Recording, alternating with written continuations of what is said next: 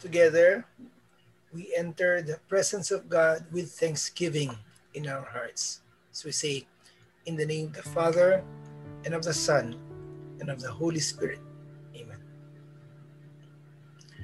My Heavenly Father, today you have affirmed once more how much you value and love me. As Scripture says, you do not see as man sees, for man looks on the outward appearance, but you, O Lord, looks inside my heart. O God, I ask you now for a fresh anointing of your Holy Spirit.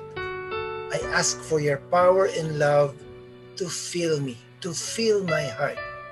Lord Jesus Christ, come now and dwell richly within me, my heart, and establish my person firmly in your love.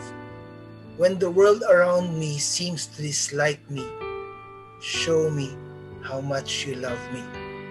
When the past seems not to let go, show me how much you love me. When the enemy taunts me with lies and surrounds me with accusations that I am not deserving of love or attention, show me, Lord, how much you love me. When a relationship is broken or when I feel betrayed or rejected, show me how much you love me. Yes, Lord, show me how much you love me, even when I don't feel worthy, even when it doesn't make sense. Help me to change my opinion of myself by exalting how I see myself. Continue to plant in me not only an image of who I am, but more importantly, a genuine reflection of whose I am. For I am a child of the one true God, made in his image and likeness.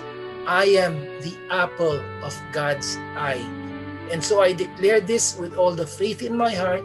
I am not my own. I was bought for a price. I was purchased by the precious blood of Jesus Christ.